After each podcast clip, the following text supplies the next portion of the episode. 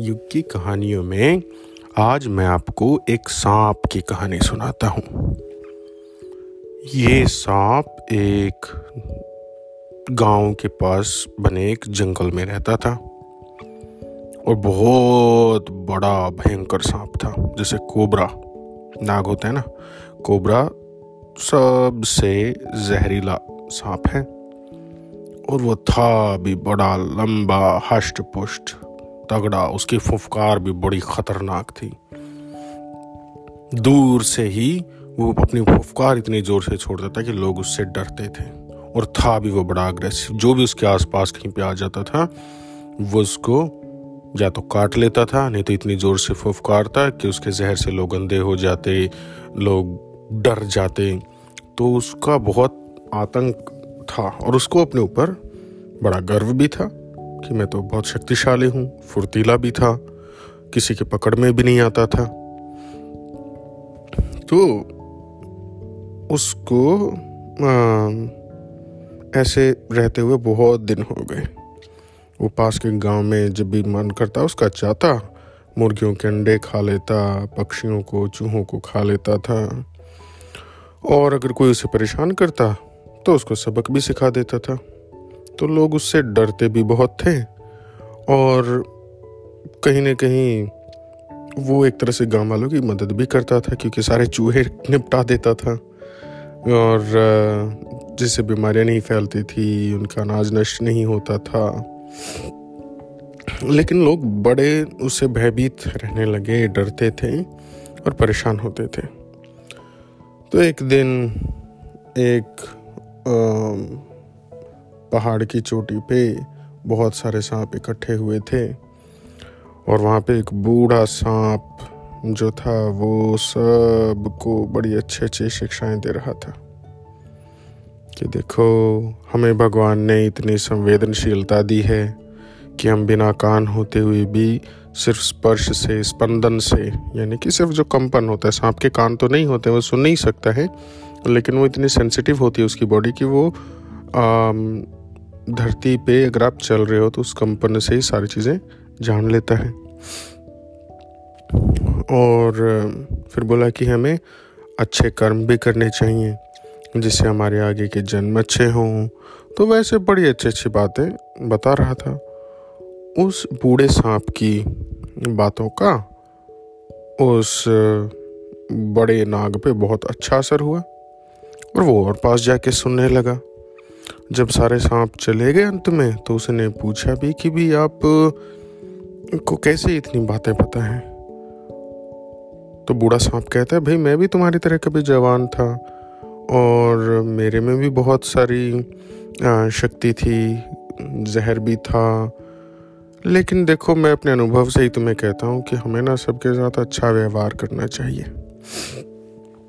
नहीं तो किसी दिन क्या होगा? जिसे तुम अभी लोगों को अभी तो शक्ति है, या तभी तक तुम्हें अपने से शक्तिशाली कोई मिला नहीं है। जितना लोग तुमसे डरेंगे, उतना लोग तुम्हें मारने की कोशिश करेंगे। तो सबसे प्रेम भाव से रहो, और, वैसे तो लोग सांपों की पूजा भी करते हैं, कोई किसी को नहीं मारता है, परेशान करता है। और ऐसे ही अगर तुम भी उन्हें परेशान नहीं करोगे तो वो तुम्हारे साथ भी अच्छा व्यवहार ही करेंगे और तुम्हें भी परेशान नहीं करेंगे। तो मिलजुल के रहो। तुम उनके चूहे खा जाते हो, तुम्हारा पेट भर जाता है। और तुम उन्हें नहीं डराओगे तो सद्भाव से सब अच्छे से रहेंगे। न तुम उन्हें परेशान करोगे, न वो तुम्हें परेशान करेंगे। तो ऐसे उसकी बूढ़े सांप की बातों का उस पर बड़ा अच्छा असर हुआ।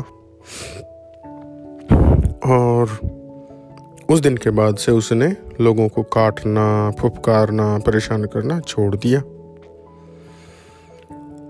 अब उसे हो गया अंधविश्वास कि भाई मैं तो अच्छा बन गया हूँ, अच्छे कर्म करने लगा हूँ। तो इसलिए अब तो लोग मुझे कोई कुछ नहीं कहेगा। और वो बड़े विश्वास से ऐसे जीने लगा। एक दिन सर्दियों में मीठी मीठी धूप थी, बिल से बाहर निकला और आ धूप सेक रहा था। पास से कुछ लड़के गुजर रहे थे गाँव के। उन्होंने देखा, अरे सांप, पहले तो वो डर के भागने लगे, अरे ये तो वही बड़ा नाग है। फिर देखा कि ये तो कुछ नहीं कह रहा है। तो लड़कों ने भागते हुए दूर से उसके ऊपर पत्थर फेंकने शुरू कर दिए। उसने सोचा था कि भाई ये तो चले जाएँगे चुपचाप अपने तरी रास्ते से, और मैं भी बैठा रहूँगा, हम तो सद्भाव से रहते हैं, क्योंकि मैंने तो इन्हें परेशान करना छोड़ दिया है। और तो ये भी मुझे परेशान नहीं करेंगे। लेकिन लड़कों ने तो उसको पत्थर मारने शुरू कर दिए। लकड़ियाँ फेंकनी शुरू कर दी उसके ऊपर। अब वो बड़ा तिल मिलाया। उसने सोचा, चलो ये तो बच्चे हैं, ऐसे हो गया होगा कभी इनसे। वो वहाँ से निकल के और एक घर के आँगन में जाके बैठ गया, जहाँ पे लगा कि उसे धूप भी अच्छी आ रही है और यहाँ से कोई आएगा भी नहीं, गली से आने जाने वाला भी नहीं होगा। तो वहाँ बैठा। थोड़ी देर बाद उस घर का मालिक आया, उसने देखा, अरे, सांप! उसने उठा के एक मारा डंडा, उसकी कमर तोड़ दी। अब सांप बेचारा किसी तरह से जान बचाते हुए भागा, जहाँ से भाग रहा था। भागते भागते पास में से एक वो बिल्ली थी। बिल्ली ने देखा, ऐसे लड़खड़ाता हुआ सांप जा रहा है। तो बिल्ली उसके ऊपर हमला करने लगी। किसी तरह से जान बचाते हुए और भी लोगों से जान बचाते हुए वह सांप मुश्किल से जंगल में वापस पहुँचा। और उस दिन छुट्टी का दिन था, सारे सांप फिर से टीले पे बैठे थे और बूढ़ा सांप सबको उपदेश दे रहा था। वो सीधा वहीं पहुँचा और बोला, बंद करो अपनी ये बकवास। उल्टी सीधी बातें पढ़ाते रहते हो, समझाते रहते हो लोगों को। देखो तुम्हारी सीख ने मेरा क्या हाल कर दिया अधमरा करके छोड़ दिया मुझे लोगों ने। बड़ा सद्भाव, प्रेम, ये करुणा की बातें सिखाते हो। सब बकवास की बातें हैं। बोले रे क्या हुआ? बात तो बताओ। तो वो गया सांप और उसने सारे सांपों को बताया कि ऐसे ऐसे इसने मुझे बूढ़े सांप ने करुणा, सद्भाव, सबके साथ मिलके रहने की, लोगों को परेशान ना करने की बात कही थी। उसके बाद से मैंने डसना छोड़ दिया। मैं किसी को डसता नहीं था, किसी को काटता नहीं था, किसी को परेशान नहीं करता था। और देखो, मेरा क्या हाल हुआ? तो बूढ़ा सांप बोलता है, अरे मूर्ख, मैंने तुझे डसना छोड़ने के लिए कहा था फुफकारना छोड़ने के लिए नहीं। किसी भी बात को ऐसे ही नहीं मान लेना चाहिए। विद्या के साथ अपना विवेक भी इस्तेमाल करना चाहिए। मैंने तुम्हें शिक्षा दे दी, लेकिन उसको इस्तेमाल कैसे करना है तो तुम्हें सीखना है ना। तुम्हें ये तो पता ही होना चाहिए कि सांप से लोग डरते हैं। जंगली जानवर होता है जो जिसका जो नेचर है, उसमें सामंजस्य नहीं होता, उनसे लोग डरते ही हैं। और अगर आपके ऊपर कोई अटैक करता है, कोई हमला करता है, कोई परेशान करता है आपको तो आपको आत्मरक्षा तो करनी पड़ेगी ना?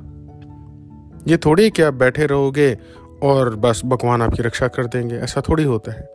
आपको कर्म तो खुद ही करना पड़ेगा। अगर तुम्हें वो मार रहे थे लड़के तो तुम वहाँ से भाग लेते। तुम तो बस घमंड में आके साधु बन के बैठ गए। मैं बुरा नहीं करता हूँ तो मेरे साथ भी बुरा नहीं होगा। और लो मज़े।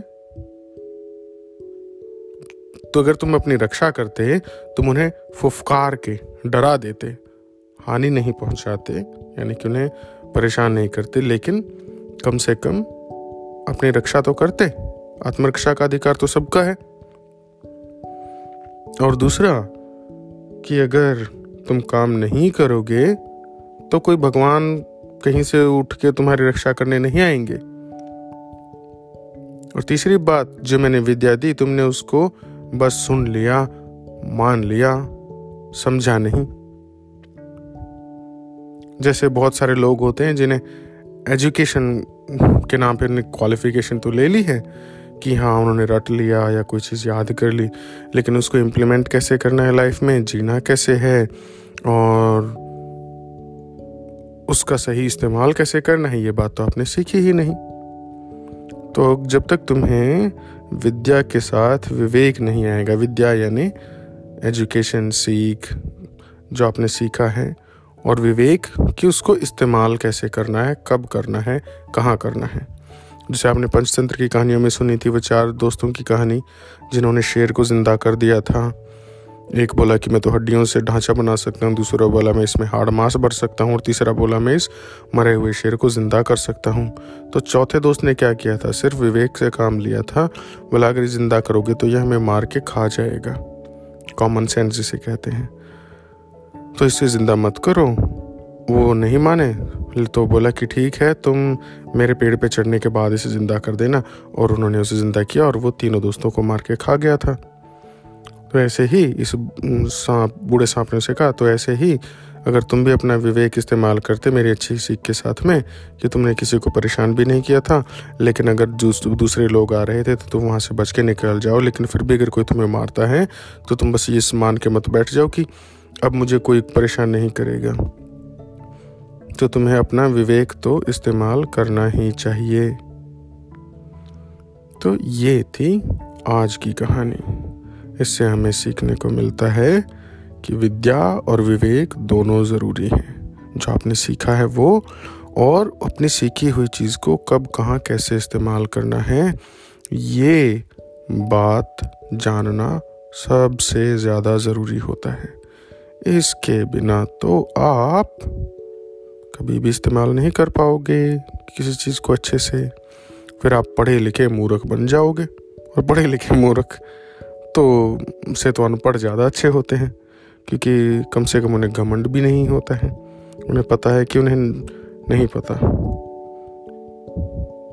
अनपढ़ों को कम से कम ये है कि उन्हें नहीं पता है किसी चीज़ का, लेकिन जो कुपड़ हो जाते हैं कुपड़ यानी कि जिन्होंने पढ़ लिया, लेकिन उसको अच्छे से जाना समझा नहीं है, और बस तर्क का कुतर्क करते रहते हैं। कुतर्क यानी कि आर्ग्यूमेंट बिना बात की जिसका ना कोई आ, उनका पर्पस कोई आंसर ढूंढना नहीं होता है। बस दूसरे की बात को काट देना। तर्क होता है आपने कोई लॉजिकल बात कही और अपनी बात को लॉजिक से रीजन से एक्सप्लेन करना डिफेंड करना। और वितर्क होता है उसका काउंटर आर्ग्यूमेंट करना। तो तीन बातें होती है तर्क वितर्क। तर्क वितर्क हो सकता है। आप एक लॉजिकल किसी बात को मानते हो सपोर्ट करते हो एक्सप्लेन करते हो, फिर सामने वाला या आप किसी की बात का काउंटर करते हो, उसको counter questioning reasoning logic answering करते हो, वो वितर्क हो गया। और एक तीसरे जो मूर्ख लोग होते हैं, उन्होंने चार अक्षर पढ़ लिए और बस उसका कुतर्क करने, करते रहते हैं। ना उनका, ना उन्हें कुछ सीखना है, ना उन्हें कुछ जानना है, ना उन्हें कुछ मानना है, बस आपकी बात को काटना है, अपने को बड़ा बनाना है, अहम करना है, और ऐसे लोगों से हमेशा हमें बच के ही निकल लेना चाहिए। ये हुई आज की कहानी। अब मैं अगली कहानी में आपसे फिर मिलता हूँ। Good night.